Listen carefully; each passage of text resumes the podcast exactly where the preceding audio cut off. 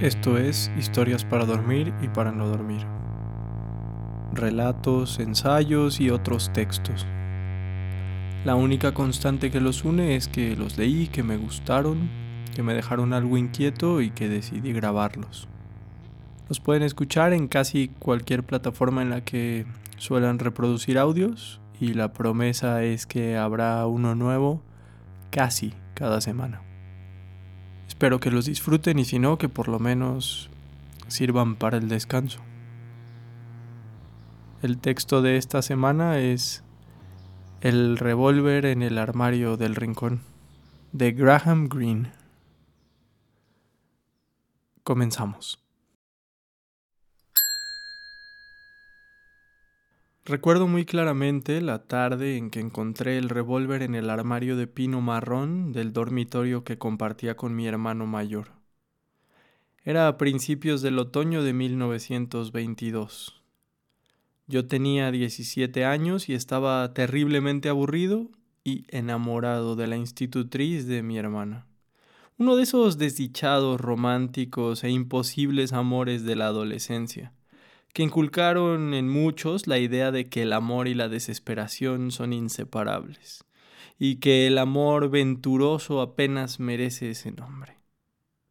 A esa edad uno puede enamorarse irrevocablemente del fracaso, y el éxito de cualquier clase pierde la mitad de su sabor antes de haberse experimentado.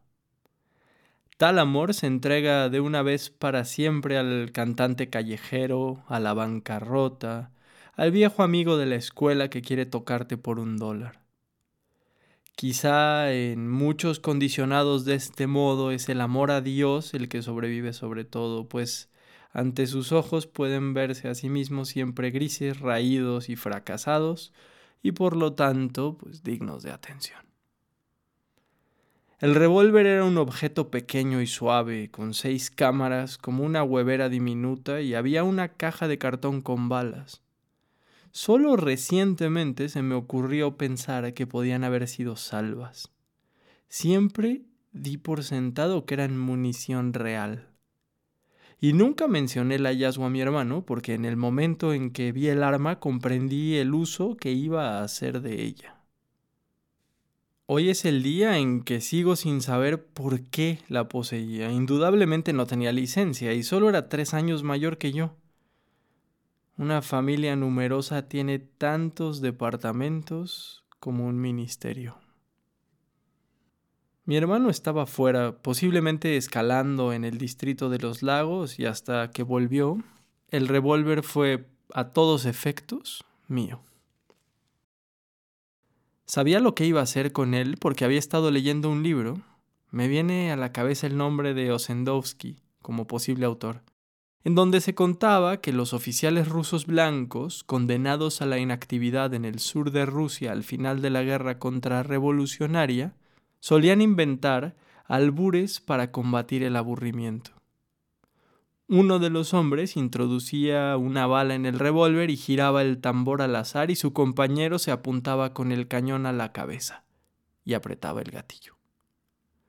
Las probabilidades, por supuesto, eran de seis contra uno a favor de la vida. ¿Con qué facilidad olvidamos emociones? Si ahora estuviera describiendo a un personaje imaginario, en aras de la verosimilitud me parecería necesario hacerle vacilar, devolver el revólver al armario, regresar a buscarlo al cabo de un intervalo a desgana y con miedo, cuando el peso del tedio ya fuera intolerable. Creo que no hubo la menor vacilación en mí, porque lo siguiente que recuerdo es haber cruzado Berkhamst Common, acuchillado aquí y allá entre los arbustos de tojo por las trincheras dispersas de la Primera Guerra Mundial, hacia las hayas de Ashbridge. Tal vez antes de que hubiera hecho el hallazgo, el tedio había alcanzado ya una profundidad intolerable. Creo que el aburrimiento era mucho más profundo que el amor.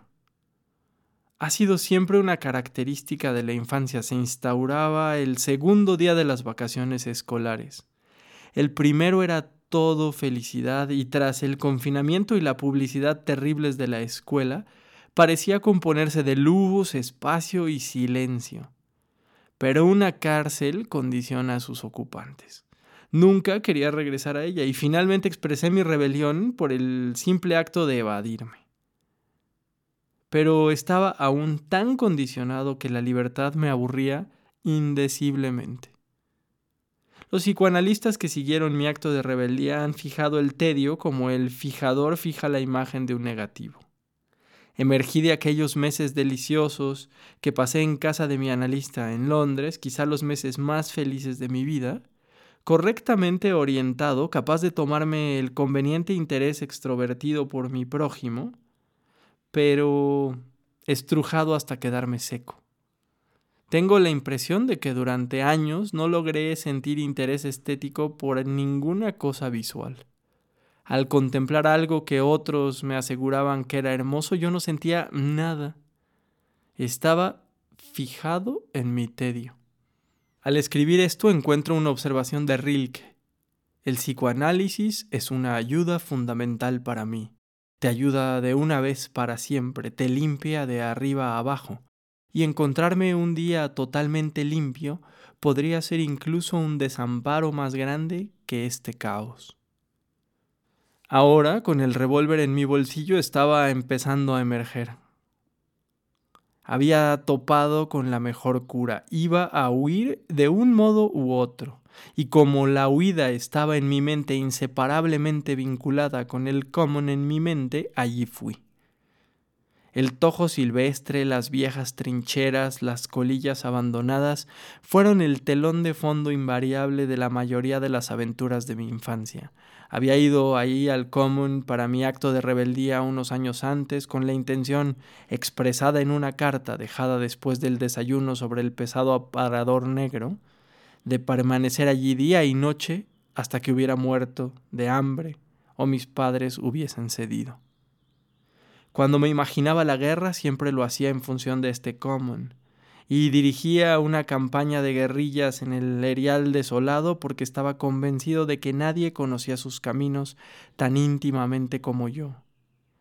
Qué humillante que en mi propia campaña doméstica sufriera una emboscada de mi hermana mayor al cabo de unas pocas horas. Más allá del common se extendía una amplia vereda de hierba conocida, por alguna razón como Cold Harbor, a donde de vez en cuando yo llevaba con cierto miedo a un caballo. Y más allá aún se encontraba Ashbridge Park, la tersa corteza olivácea de las hayas y el tupido tremendal de hojas del año pasado, oscuro como peniques viejos. Elegí deliberadamente mi terreno. Pienso que sin verdadero miedo, tal vez porque no sabía muy bien si estaba o no interpretando un papel. Quizá porque tantos actos que mis mayores hubieran considerado neuróticos, pero que yo considero todavía que en aquellas circunstancias eran sobremanera razonables, había en el fondo de aquella aventura más peligrosa. Había habido, por ejemplo, quizá cinco o seis años antes, en vísperas del nuevo curso, la decepcionante mañana en el cuarto oscuro junto al armario de la ropa blanca, en que yo había bebido pacientemente una cantidad de fijador bajo la impresión de que era venenoso. En otra ocasión, la botella azul de cristal de la loción contra la fiebre del heno, que como contenía una pequeña cantidad de cocaína, probablemente fue beneficiosa para mi estado de ánimo. El ramo de belladona que había comido con solo un ligero efecto narcótico, las veinte aspirinas que había tomado antes de nadar en los baños desiertos de la escuela en tiempos de vacaciones. Todavía recuerdo la curiosa sensación de nadar a través de lana. Esos actos pueden haber eliminado todo sentimiento de extrañeza cuando introduje una bala en una recámara y poniendo el revólver detrás de la espalda, hice girar el tambor. ¿Abrigaba yo pensamientos románticos sobre la institutriz? Sin duda debo haberlo hecho, pero creo que, como mucho, facilitaron la ingestión de la medicina. El aburrimiento y la aridez, esas eran las verdaderas emociones. Un amor desdichado ha inducido, supongo, a algunos chicos al suicidio. Pero esto no era suicidio. hubiera dicho lo que hubiera dicho un tribunal forense, era una apuesta con seis probabilidades contra una de que se produjera una investigación judicial.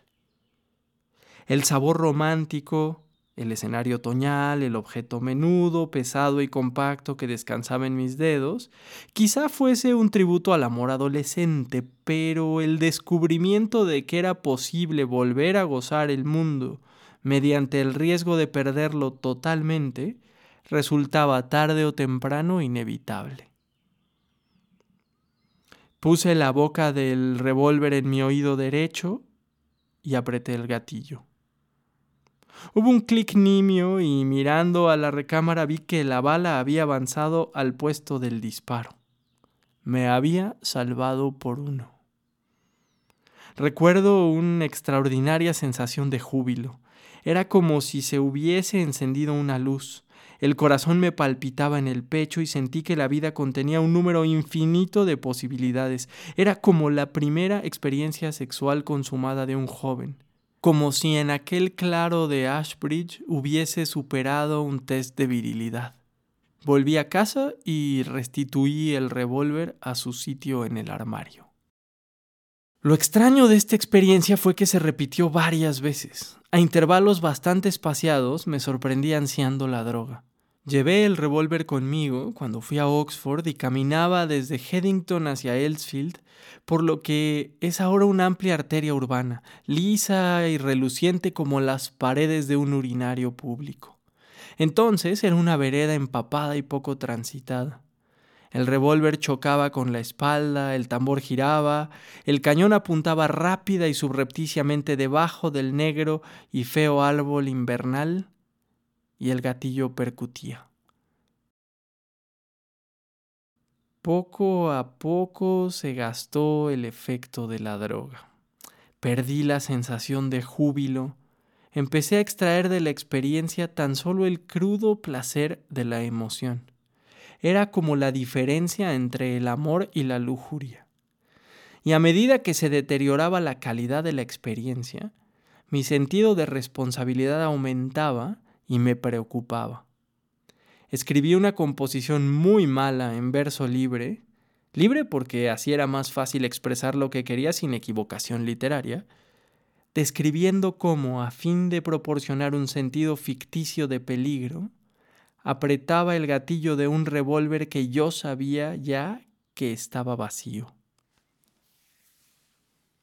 Conservaba este poema permanentemente encima de mi mesa, de manera que si perdía mi apuesta, quedase una prueba irrefutable de que se había producido un accidente y mis padres, pensaba, se sentirían menos afectados que en el caso de un suicidio, o de una verdad bastante singular pero fue al regresar a Berkhamsted cuando me despedí definitivamente de la droga. Al tomar la quinta dosis comprendí que ni siquiera me excitaba. Estaba empezando a apretar el gatillo de una forma tan despreocupada como podría tomar una aspirina. Decidí dar al revólver, que era de seis balas, una sexta y última oportunidad. Tras girar el tambor apliqué el cañón contra la oreja por última vez y oí el clic familiar y hueco al tiempo que las recámaras rotaban. Había terminado con la droga. Y al regresar por el Common, recorrer la calle nueva junto al castillo en ruinas y pasar por delante de la entrada privada a la vieja estación arenosa, reservada para uso de Lord Brownlow, mi mente estaba ya ocupada con otros proyectos. Una campaña había concluido, pero la guerra contra el tedio tenía que proseguir. Puse otra vez el revólver en el armario del rincón y al bajar dije a mis padres con voz suave y convincente la mentira de que un amigo me había invitado a reunirme con él en París.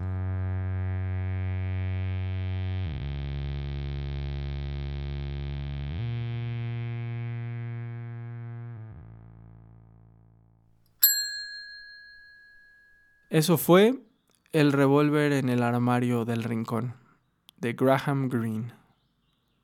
Y esto fue historias para dormir y para no dormir.